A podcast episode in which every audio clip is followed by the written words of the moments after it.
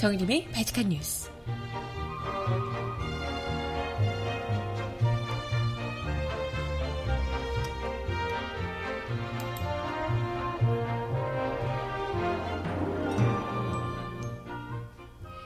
여러분 안녕하세요. 바칙한 뉴스 정혜림입니다.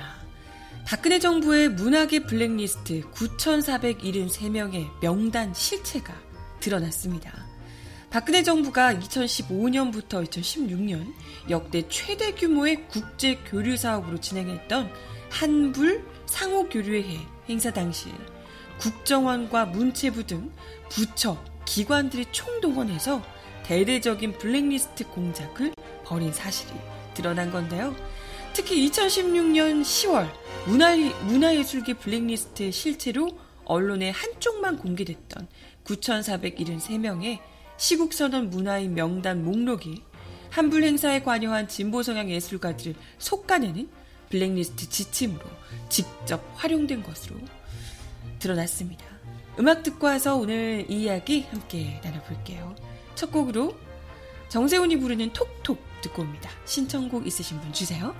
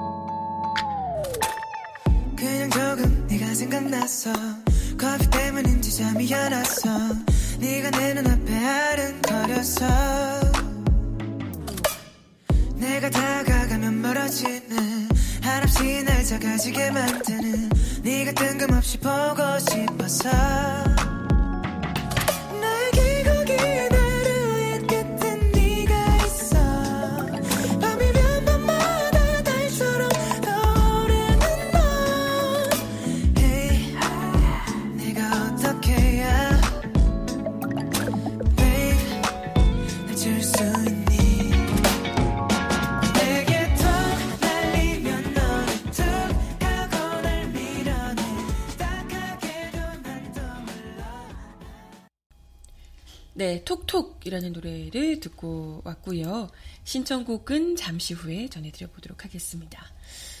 아, 네, 오늘 이야기 함께 나눠보도록 하겠습니다. 지금 뭐 박근혜 정부에서 있었던 그 블랙리스트와 관련해서 뭐 박근혜 1심 때도 이게 이제 뭐 유죄 판결이 나기도 했었는데 그때 문화예술계 블랙리스트로 그 인사들로 꼽혔던 무려 거의 만 명 가까이 되는 9,473명 그 명단이 구체적으로 이번에 실체가 드러났습니다. 문화예술계 블랙리스트 진상조사 및 제도개선위원회가 어제 광화문 KT빌딩 진상조사위 사무실에서 언론 브리핑을 가졌는데요. 2015년부터 2016년에 있었던 한불 상호교류의회 이 사업에서 각종 전시, 공연, 문화, 영화 등 각종 분야에서 다수 블랙리스트 사찰과 검열, 배제가 있었던 사실이 드러났다라고 확인했습니다. 이게 국내에 있는 행사뿐만 아니라 최대 규모의 국제 교류 행사에서도 일종의 국제 범죄가 일어난 것이다. 라고 문화예술계가 어, 조- 진상조사위가 평가를 하고 있는 상황인데요. 그러게 말이에요. 국내에도 아니 뭐 국내에 있는 행사도 그렇지만 국제 교류 행사에서도 이런 불법을 국내 범죄를 넘어서 국제 범죄로 또 해주셔가지고 아 참 얼마나 이렇게 정말 일 제대로 하는 것 하나도 없으면서 어제 또 PD 수첩 보면서 어, 속이 막 더 답답하던데 정말 일을 어떻게 저렇게 못할 수가 있을까 싶을 정도로 뭐 외교도 그렇고 사람 구하는 문제도 그렇고요.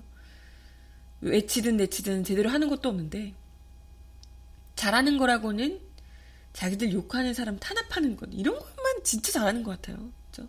아니면 의상, 옷 갈아입는 거 이런 것만 잘하는 것 같아.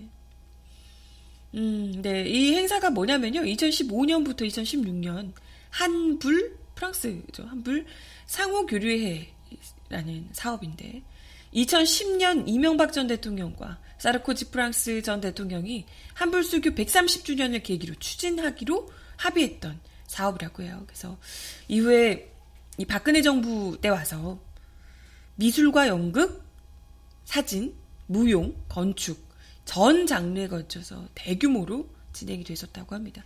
사업비만 100억 3천여만 원. 어마어마하네요, 진짜. 100억 3천여만 원에 이르는 사업이었다고요. 근데 이 행사에서, 이 엄청난 행사에서 무려 9,473명이 배제됐다는 거. 이분들의 이름이 올라간 블랙리스트 명단이 실제로 사용됐다는 겁니다. 이 명단이 뭐냐, 그 세월호 시국선언 명단 뭐 이런 것들이 다 이제 합쳐진 명단이죠. 문재인 뭐 지지, 뭐 이런 박원순 지지 뭐 이런 것들 다 뭉쳐 있는 시국선언 명단 이걸 이제 블랙리스트 명단으로 해서 실제로 이 명단을 이 무려 100억 대 들어가 달하는 문화예술 교류하는 사업에서 사용이 됐다는 거. 이걸로 이제 이 엄청난 사실 문화예술계에 있는 인사들이 정말 그 뭐 아니면 도잖아요. 돈을 정말 잘 버는 사람들은 어마어마하게 벌지만 그 외에 거의 뭐 90% 이상은 정말 정말 쫄쫄 굶는 제대로 된 뭐 일을 하기가 따기 자체가 어렵고 돈이 되는 일을 따기 자체가 어려운 이게 이제 문화예술계 전반의 사정인데 정부가 이런 문화예술인들을 더 잘할 수 있도록 동료를 해주지 못할 망정. 이렇게 큰 그것도 너무나도 좋은 취지의 행사 에서 또 100억대 가까이 예산을 투입하는 행사에서 무려 만 명 가까이의 인사들을 아니 뭐 실력이 없어서 배제가 되면 어쩔 수 없죠. 여기도 또 어쨌든 정해진 인원이 있으니까. 근데 그런 게 아니라 무조건 정치적인 뭐 본인들을 비판하거나 혹은 정적의 지지층 있거나 뭐 이렇다는 이유만으로 아예 이들을 뭐 국내에서뿐만이 아니라 이제 구- 이런 국제 교류에서까지 배제하고 있다. 이게 확실하게 드러난 상황입니다. 이 명단이 2015년 4월경 청와대에서 이 시국선언 명단이 문체부로 내려왔고 예술정책과를 통해서 해외문화홍보원으로 명단이 전달됐다. 조직위 사무국 예술경영지원센터에서 공모를 해서 심사 후 선정 대상이 결정되면 그 결정을 문체부에 보내서 담당 공무원이 아 이게 뽑힌 사람들 중에 지원 대상과 명단을 이제 대조를 해서 뽑혔는데 이 사람이 명단에 있어 이러면 지원을 배제하는 거예요. 이 작업을 일일이 직원들이 했다는 겁니다. 아니 안 뽑혔을 안 뽑힌 사람은 뭐 모르겠죠. 근데 뽑힌 사람들 중에서 리스트에 있는 사람이 있는지 없는지를 솎아냈다는 거죠. 근데 사실 뭐 문화예술계에서 그것도 굉장히 좀 실력 있고 이런 인물들 이런 예술인들 중에 얼마나 그 정부에 반대하는 목소리를 내는 분들이 많았는지 우리가 잘 알고 있잖아요. 그런 상황에서 사실 문화예술계에서 그것도 굉장히 좀 실력 있다는 평가를 받고 있는 인물들 중에 박근혜 정부를 지지하는 사람이 그렇게 많지 않았을 것 같은데 많지 않은 걸로 알고 있는데요. 그렇죠? 근데 그런 인물들을 정말 실력 있는 이런 인물들을 다 빼놓고 과연 어떤 얼마나 100억대 사업 그것도 한불 수교를 하며 어, 문화 교류를 하는 그런 국제 교류 행사에서 얼마나 제대로 고, 고 퀄리티의 행사를 만들어냈을지가 참 의문스럽습니다. 의아스럽습니다. 뭐 조서희가 문체부가 실제 가지고 있었던 9,473명의 시국선언자 명단 원본도 공개하기도 했는데요. 그동안 뭐 방송이나 신문 매체를 통해서 표지가 공개되긴 했는데 60페이지에 달하는 실제 원본이 공개된 것은 이번이 처음이라고 합니다. 이 공개된 문건은 세월호 정보 시행령, 폐기 촉구 선언 594명 그리고 세월호 시국 선언 754명, 문재인 후보 지지 선언 6,517명, 박원순 후보 지지 선언 1,608명 등 4개 카테고리로 구성이 됩니다. 네. 뭐, 이 파일을 보내면서 관계자가 이 목록은 팀장님만 일단 가지고 계시길. 그리고 labeling 리스트 우리가 임의로 뺀 거 말고 접수받은 건 전부 다 구글 독스에 올리고 프랑스 가서 얘기하시죠. 접수받은 건데 우리 임의대로 뺄 수 없으니까. 지침을 받았으니 따르면 되고 사업 목록은 일괄 불측으로 프랑스 쪽으로 송부하는 걸로 하시죠. 그러니까 뭐 지침을 받았으니 따르면 되고. 음, 네, 아무튼 한불 상호교류회 이 관계자 진술과 문자 내용, 이메일 등 이러한 사실을 뒷받침해주는 내용들도 같이 공개가 되는데요. 이 내용 속에서 청, 청와대에서 이응노 미술관을 아예 빼라 그러면 그에 따름 감독이 노순택만 빼보겠음. 예산 제외해야 함. 뭐 이런 문구들이 다 기재돼 있다고 하네요. 뭐 피해 사례로는 피해 그 이능, 이응노 미술관 지원 철회, 노순택 사진작가 작품 검열 다 이 그 정말 유명하신 분들을 네. 뭐 무브먼트 담당 빛의 제국 이미아직 등 공연에서 블랙리스트 예술인 배제 파리 도서전 황석영 한강 등 작가 배제 야 한강 국제적인 이건 거의 뭐 거의 이제 문학계에서 노벨상 같은 멘부커상을 수상하기도 했던 한강 씨를 배제한다. 그것도 국제 교류 행사에서 얼마나 이 실력이 문제가 아니라 정말 이 우리나라 문화 예술을 이렇게 좀 올려줄 수 있을 법한 수준을 끌어올릴 수 있을 법한 인물들을 다 빼놓고 했, 어떻게 했는지를 뭐 아주 제대로 보여주고 있는 거죠. 뿐만 아니라 영화 변호인 등의 뭐 한 다섯 편 정도 영화를 검열하고 제천 국제 음악 영화제 지원 폐제 뭐 이런 것들이 있었다고 하네요. 조사위는 한불 사고 교류회 사업의 이 블랙리스트 실행 구조에 대해서 박근혜 정부 청와대 이 교육문화수석실 이 블랙리스트 실행의 컨트롤 타워 역할을 했다라고 음, 밝혔습니다. 청와대 배제 지시는 한불 수교 사업 총괄을 담당한 문체부 해외문화 홍보원으로 하달됐고 국정원을 통한 검증 및 문체부 내 블랙리스트 명단 대조 작업 등이 실행됐다. 이 명단도 웃기지만 어쨌건 청와대에서부터 내려온 명단을 그 밑에까지 쭉 올라 내려가서 이 사람들이 이런 국제 교류 행사까지 영향을 미쳤다는 거죠. 그러면서 프로그램 전체를 관장한 예술 감독은 청와대로부터 직접 지시를 받거나 문체부로 하달된 지시 이행 또는 양해 조치 등을 위해, 위하여 프랑스 측과 직접 협의하는 역할을 담당했다라고 설명을 했습니다. 뭐 그동안 9,473명의 시국 선언 명단은 지나치게 인원이 많기 때문에 그리고 또 뭐 세부 사항도 없는 단순 명단이니까 현실적으로 이렇게 많은 사람을 설마 다 배제했겠어? 이런 얘기가 우리의 상식에 따르면 이렇게 많은 사람을 배제할 수는 없을 것이다. 이 사람들 다 배제하고 뭔 사업을 하겠냐? 뭐 현실적으로는 좀 적용이 되지 않지 않았을까? 이런 주장이 있었거든요. 근데 실제 조사 결과 블랙리스트 명단이 검열과 배제 등에 직접적으로 이 많은 수를 일일이 대조하면서 지원하기로 한 대상 중에 있는지 없는지를 직원이 일일이 대조를 해가면서 꼼꼼하고 디테일하게 배제, 지원 배제를 이어갔더라. 라는 거고요.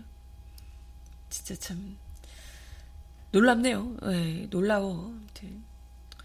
조사위는 4월까지 개별 조사를 끝내고 5월에 종합 결과 보고서를 작성해 대국민 보고와 함께 마무리 브리핑을 진행할 계획입니다.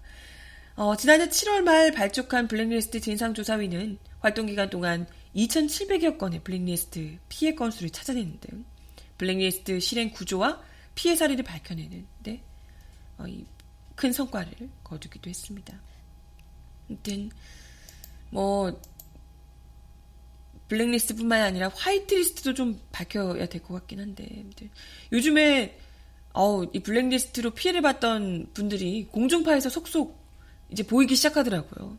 그래서 어뭐 이렇게 뭐 9천 몇 분까지 실제적으로 지금 어떻게 되고 있는지는 잘 모르겠지만 이 이분들 역시도 이제는 좀 어, 이 정부 바뀌고 이제 한 1년 정도 됐으니까 이제 좀 아, 그래도 그 억압받던 것을 좀 벗어나게 되지 않았을까?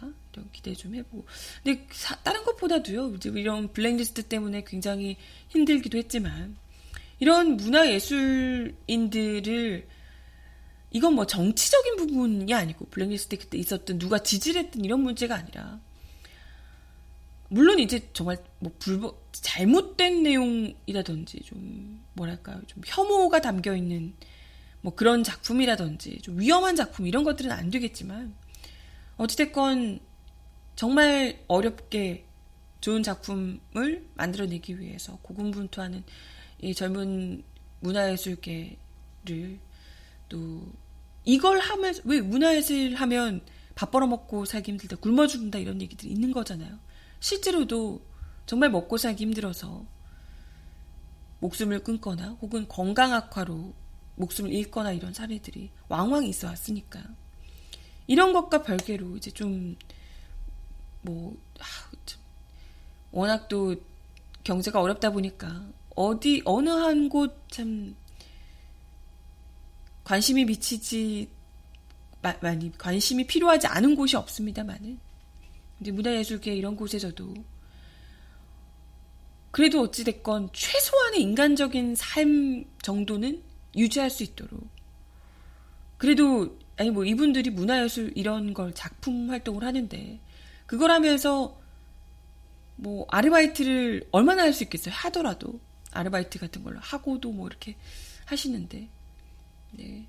정말 그림만 그리고 음악만 하고 뭔가 작품 활동을 하고 이렇게 영화를 만들고 이렇게 하더라도 정말 최소한의 인간적인 삶 정도는 먹고 살 수 있는 정도는 그래도 좀 마련이 될 수 있도록 정부가 더 많이 이런 문화예술계에 좀 관심을 가지고 좀 육성하는 방법 이런 것들이 좀 냈으면 좋겠어요. 그래서 아 또 이랬는데 또 정권 막 혹여라도 바뀌면 다 끊고 이렇게 하는 건가? 아, 네 이런 좀 또 그동안 워낙 블랙리스트 이 분들이 안에 계셨던 분들이 뭐 이명박 정부 때부터도 사실 힘들었던 거잖아요. 박근혜 정부 때는 아주 뭐 블랙리스트 숫자가 너무 많아진 건데 이명박 때도 막 마찬가지였으니까 사실상 네, 아무튼 좀 적극적인 지원 이런 것들이 좀 뒷받침이 될 필요가 있겠다 생각을 아무튼 해봤습니다. 어, 음악 하나 더 듣고 와서요 이야기 이어가 볼게요. 조성모가 부르는 미소를 띄우며 너를 보낸 그 모습처럼 듣고 오겠습니다. 나를 위해 울지 말아요 나를 위해 슬퍼 말아요. 그렇게 바라보지 말아요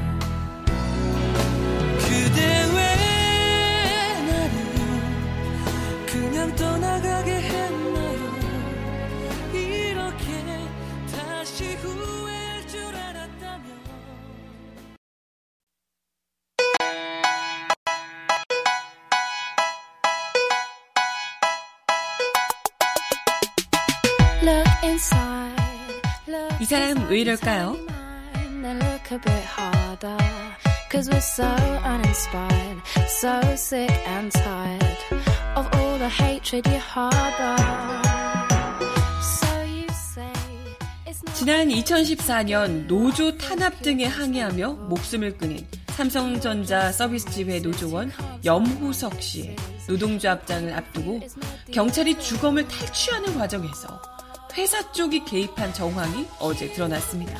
그럴 줄 알았죠. 당시 노조와 노동 시민사회 단체들은 회사 쪽 개입 의혹을 제기했지만 삼성전자 서비스는 이를 강력히 부인해 왔습니다. 검찰은 최근 삼성전자 압수수색 과정에서 확보한 문서에 회사 쪽 개입 정황이 담긴 것을 확인하고 회사 쪽이 당시 주검 탈취를 위해서 구체적으로 어떻게 움직였는지 조사를 할 방침입니다. 한겨레 취재 결과 경찰이 삼성전자 압수수색 때 확보한 6천여 건의 노조 와해 공작 문건 중에는 삼성전자 자회사인 삼성전자 서비스가 회사 안에 총괄 TF를 만들어서 협력업체인 산하센터 노동자들로 구성된 노조인 삼성전자 서비스 지회 와해 계획을 세우고 산하 대응팀을 통해 실행 과정을 챙겨온 내용도 포함됐다고 합니다. 삼성전자 서비스가 2014년 5월 17일 경남 양산센터 분회장인 염 씨가 숨졌다는 사실을 접하고 긴급하게 움직인 것도 이 TF를 통해서 일 것으로 보입니다. 그날 오후 1시 30분께 강원도 강릉에서 발견된 연 부회장의 유서에는 노조 탄압에 대한 절절한 호소가 담겨 있었습니다. 노조에 저 하나로 인해 지회의 승리를 기원합니다. 주검을 찾게 되면 우리 지회가 승리할 때까지 안치해 주십시오. 라고 적었고 부모님에게는 부탁이 있다. 지회에 좋은 결과가 나오면 그때 장례를 치러달라. 라고 부탁을 했습니다. 고인의 뜻에 따라 노조는 부모로부터 장례 절차와 관련한 위임장을 받고 상주로서 조문객을 맞았었는데요. 하지만 이튿날 상황이 갑자기 바뀐 거죠. 18일 저녁 6시 16, 15분께 방패와 체증 카메라 등으로 무장한 경찰 250여 명이 당시 주검이 안치되어 있던 서울의료원에 들이닥쳐 제지하는 노조원들을 밀어붙이며 연 분회장의 주검을 탈취해 갔습니다. 아버지가 어떤 이유에선지 마음을 바꿔 가족장으로 장례를 치르겠다고 했다는 사실이 나중에 알려졌다고. 당시 노조와 시민단체들은 삼성이 배울 것이다 라고 의혹을 제기했지만 회사 쪽이 이를 부인했습니다. 아니 근데 어떻게 경찰이 와서 시신을 탈취해가요? 그 진짜 너무 너무 소름 돋는 것 같아요. 하지만 경찰 검찰이 이번 압수수색에서 확보한 문건에는 연 분회장이 숨진 뒤 삼성전자 서비스 양산센터장이 연 분회장의 아버지를 두 차례 면담하며 회유한 내용이 구체적으로 등장한 것으로 전해졌습니다. 당시 연 분회장의 아버지에게 제시한 상당한 규모의 위로금 액수까지 문건에 등장하는 것으로 알려졌습니다. 이 문건에는 연 분회장 사례처럼 삼성전자 서비스가 노조 와해를 위해 각 지역 센터장들을 활용하는 대목이 곳곳에서 등장한다고요. 검찰은 당시 연 분회장 어머니의 반대에도 불구하고 경찰이 시신 양도 요청 절차도 밟지 않고 250여 명이나 급박하게 투입한 배경, 과정을 조사할 방침입니다. 아버지는 이렇게 했는데 어머니는 끝까지 반대를 하신 모양이에요. 회사 쪽과 경찰이 아마도 긴밀하게 공조를 했을 가능성. 와, 진짜 삼성이 그렇게 하라고 하니까 경찰이 나서는 거죠. 얼마나 이 대기업들의 정말 아주 열렬한 뭐랄까요? 방패막이 되어주는지. 거의 행동대장이야 경찰이. 삼성의 행동대장. 시신을 탈취하는 끔찍한 일을 시신 양도 요청도 하지 않았는데 절차도 밟지 않았는데. 진짜 끔찍하네요. 연 분회장은 2010년 6월에 입사를 했지만 협력업체에 소속된 간접고용 노동자로 월급이 아닌 건당 수수료를 계속해서 받아왔고요. 이 때문에 노조는 불법 파견 금지와 월급제 등을 요구를 해왔었습니다. 회사 쪽은 연 분회장의 죽음을 계기로 노조 반발이 확산되는 것을 막으려 했던 것으로 보입니다. 이때 사망하셨을 당시 나이가 35 였더라고요. 젊디 젊은 노동자가 본인의 목숨까지 내던지며 꼭 이루고 싶어 했던 대단한 그게 아니잖아요. 일을 하고 있는데 불법 파견을 금지해달라. 월급제로 월급을 달라. 이런 정말 당연한 요구를 하는데 목숨까지 바치고 그런데 그렇게도 안 돼. 그렇게도 안 되고 무려 시신을 탈취하는 그 아우 정말 잔혹하기로 말할 수 없는 일까지 벌이는 그런 곳이 바로 삼성이라는 거. 한편 검찰은 삼성전자 서비스가 노조 대응을 위해 작성한 이른바 마스터 플랜 문건도 확보해서 분석 작업을 벌이고 있습니다. 이 문서가 사실상 노조 와해를 위한 바이블로 꼽히는 만큼 검찰은 조만간 삼성전자 서비스 지회 조합원들을 상대로 피해 사례를 조사할 방침이라고 하네요. 또 문건 작성과 실행에 관여한 것으로 보이는 삼성 임직원들을 불러서 구체적인 보고 라인 등을 확인하는 등 삼성 차원의 조직적 개입 여부도 확인할 예정이라고 합니다. 네. 음악 하나 더 듣고 와서 이야기 이어가 볼게요. 빅뱅이 부르는 우리 사랑하지 말아요. 사랑하지 말아요. 아직은 잘 모르잖아요. 사실 조금은 두려운 거야. 그대 미안해요. 우리 약속하지 말아요. 내일은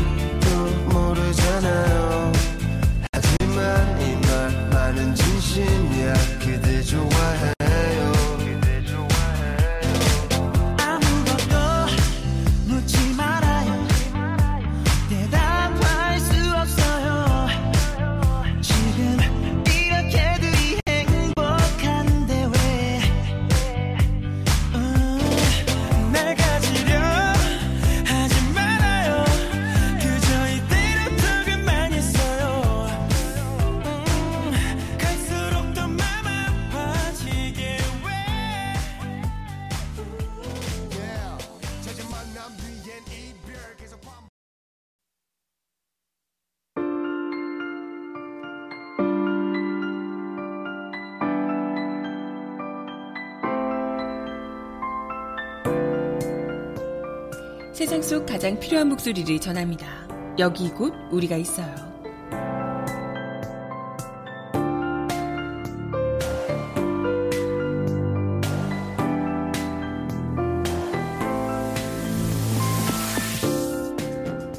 경기 남양주시 다산 신도시의 한 아파트 단지에서 택배 대란이 일어났다는 소식이 종일 뜨거운 이슈가 됐습니다.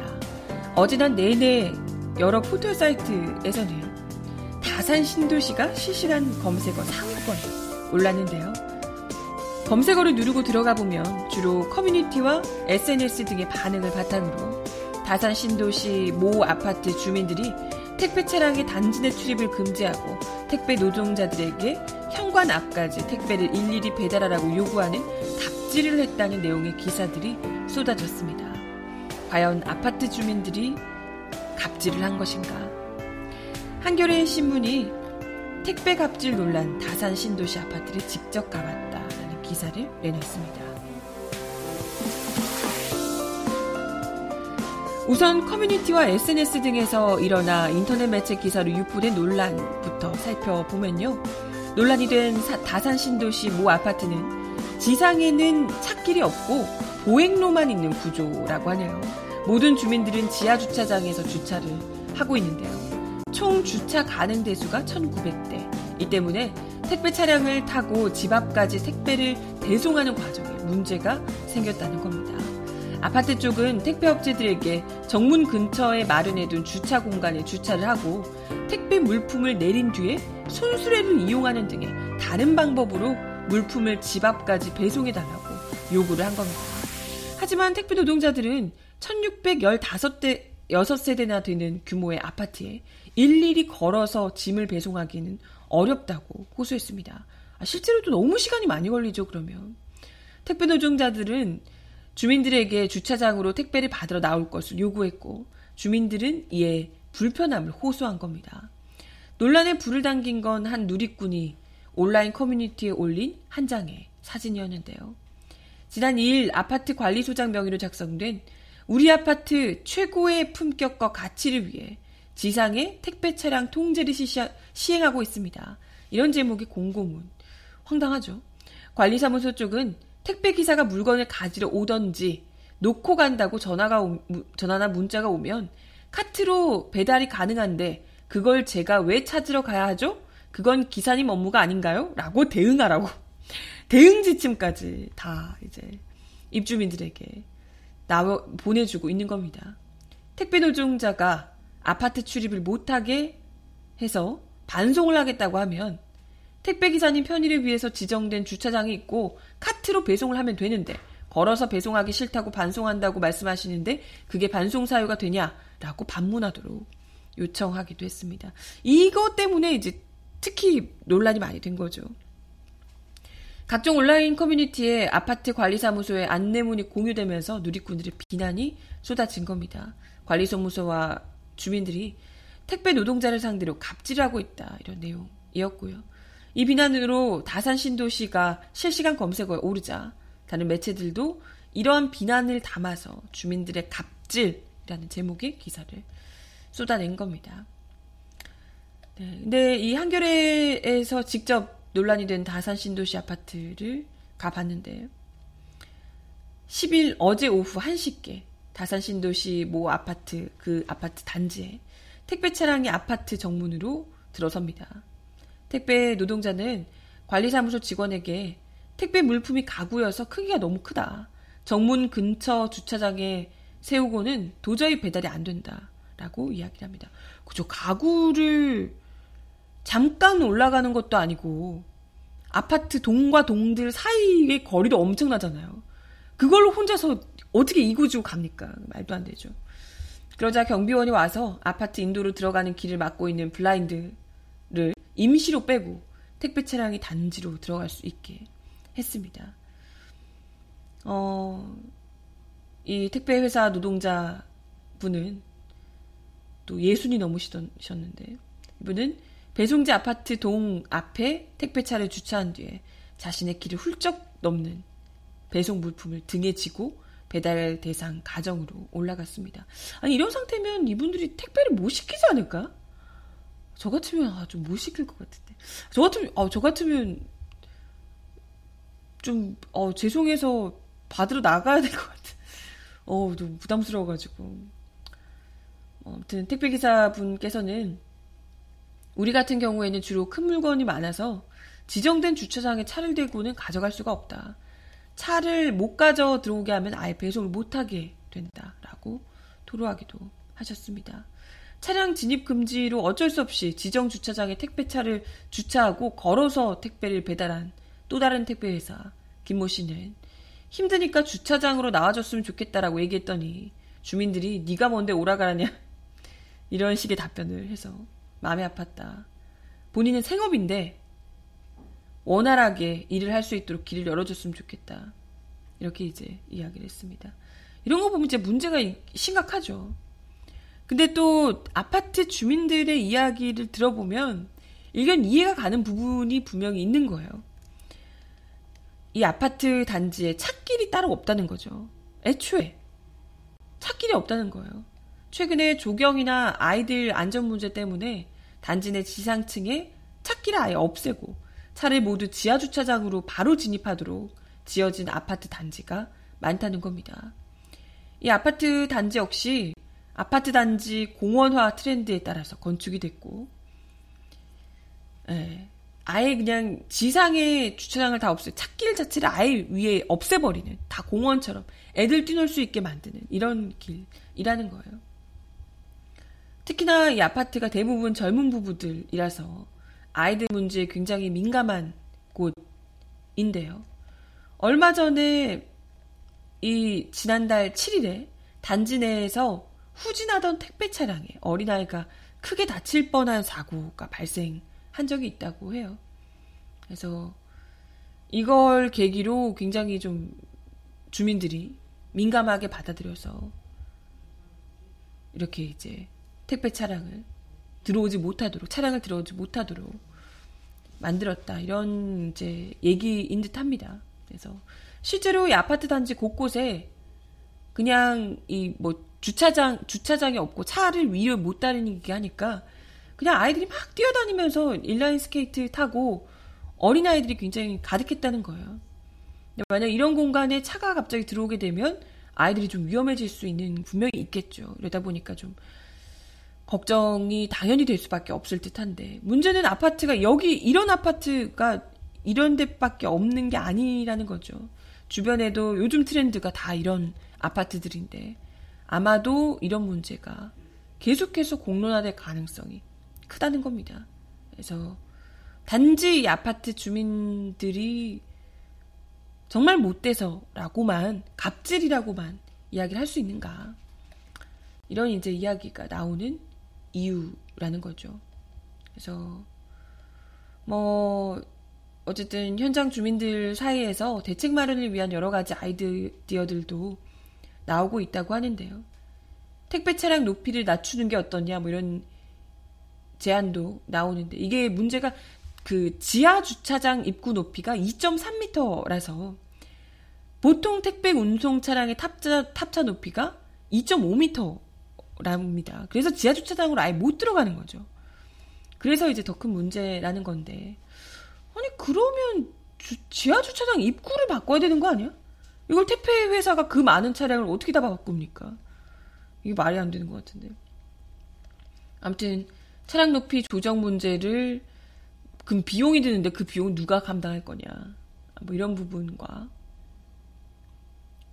네 차량 주차장 입구 높이를 높이는 방안 뭐 이런 것도 언급이 됐는데 택배 차량 높이를 낮추는 것보다 더 많은 비용이 들어갈 것으로 예상돼 기각이 됐다고. 아니 근데 애초에 이제 아파트들이 지을 때 지하 주차장 이 입구를 더 높이는 게 필요하지 않을까 이런 생각이 드네요. 그 차량들을 다 어떻게 바꿉니까? 그리고 차량이 작아지면 그만큼 택배의 물량이 적 게 들어갈 수밖에 없기 때문에 그러면 당장에 건당 수수료를 받는 택배 노동자들의 입장에서는 굉장히 힘들 수밖에 없습니다, 사실. 아무튼 그런 사이에도 택배 노동자들 물품 배송을 어떻게 해야 될지 몰라서 혼란을 겪고 있었다고 하네요. 전국 택배 연합 노동조합은 입장을 내고 아파트 단지는 입구에서 배송 물품을 내린 뒤에 카트를 이용해 고객에게 배송을 하고 하지만 이렇게 되면 배송 시간이 몇 배나 소요되기 때문에 다른 고객 물품 배송에 차질을 빚을 수밖에 없다. 택배 회사와 교통 국토교통부가 문제 해결에 책임 있게 나설 것을 요구한다라고 밝히기도 했습니다. 하여튼 뭐 택배 회사에 따라서 아예 배송 물품을 주차장에 대거 내려두고 가기도 하고 그냥 주차장에 내려두고 그냥 가버리는 거예요. 아파트 쪽 한 사람이 택배 주소와 수량인을 확인한 뒤 주민들에게 택배를 나눠주고 있는 장면도 볼 수 있고, 아무튼 뭐 혼란스러웠다고 하네요. 아무튼 뭐 이런 문제들 궁극적으로는 아파트 설계 건축 실패다 이런 이제 이야기가 나오고요. 그 공원화 이거 좋아요. 좋은데 이렇게 하려면 지하 주차장 입구 문제를 충분히 높게 지었어야죠. 이게 이런 이제 비판들이 나오고 있는 거죠. 아무튼 뭐 대안으로 아예 그 택배를 주차장에서 아파트까지 배달하는 요 아르바이트를 고용을 하거나 혹은 실버 택배를 또 대안으로 생각하기도 하고 뭐 이런 이야기들도 나오고 있다고 하네요. 비슷하게 택배 차량의 진입을 막았던 성, 성북구, 서울 성북구 한 아파트 같은 경우에 실버 택배 도입으로 갈등을 해결한 것으로 알려지고 있다고 합니다. 아, 주차장에서 여기까지 올라가는 것 정도로만 크게 뭐 굉장히 무거운 물품만 아니면 어르신들이 또, 또 다른 또 일자리가 될 수 있기 때문에 그것도 나쁘지 않을 것 같긴 합니다. 아무튼 어 물론 이제 이 표현 자체가 마치 택배 차량이 이렇게 들어와서 뭐 이렇게 하면 아파트의 가치와 품격을 낮추는 것처럼 표현을 하고 또 거기 뭐 사람 내려와 달라고 얘기하는 사람에게 굉장히 이제 뭐 좀 무례하게 어, 네가 뭔데 오라 가라냐 이렇게 얘기하는 일부 주민들이 물론 있긴 합니다만은 이런 걸로만 그냥 일방적으로 갑질이다라고 표현하면서 비난하는 문제는 아닌 것 같다. 분명히 일부 갑질하는 사람도 있지만 네, 전반적으로 지금 이런 아파트들이 많아서 문제가 많아질 수 있기 때문에 좀 더 구체적인 해결법이 우리 사회가 좀 필요하겠다. 이런 이야기가 나오네요. 아, 그러게요. 택배 차량이 들어갈 수 있게 아파트를, 아파트 입구를 만들면 가장 뭐 쉬운 문제일 것 같고요. 그죠? 근데 이미 지어진 아파트들이 문제니까 이런 데는 뭐 또 다른 정말 뭐 아르바이트를 고용을 하거나 뭐 이런 부분들이 필요할 듯 합니다. 네, 어, 마칠 시간이 다 됐는데요. 브리핑을 못하고 제가 이야기를 좀 길게 하는 바람에 마지막 곡으로 김동률의 그럴 수밖에를 들려드리면서 인사를 드리겠습니다. 이렇게 눈이 마주친 순간 나도 모르게 손을 들었지 순간 내가 미쳤었는지 밥이라도 네, 오늘도 발칙한 뉴스 함께 해주셔서 감사하고요. 아, 이게 진짜 봄날 같아요. 그래도 황사가 있다고 하니까 조심하시고 발칙한 뉴스는 네, 내일 다시 오겠습니다. 여러분 좋은 하루 보내시고 내일 만나요. 안녕.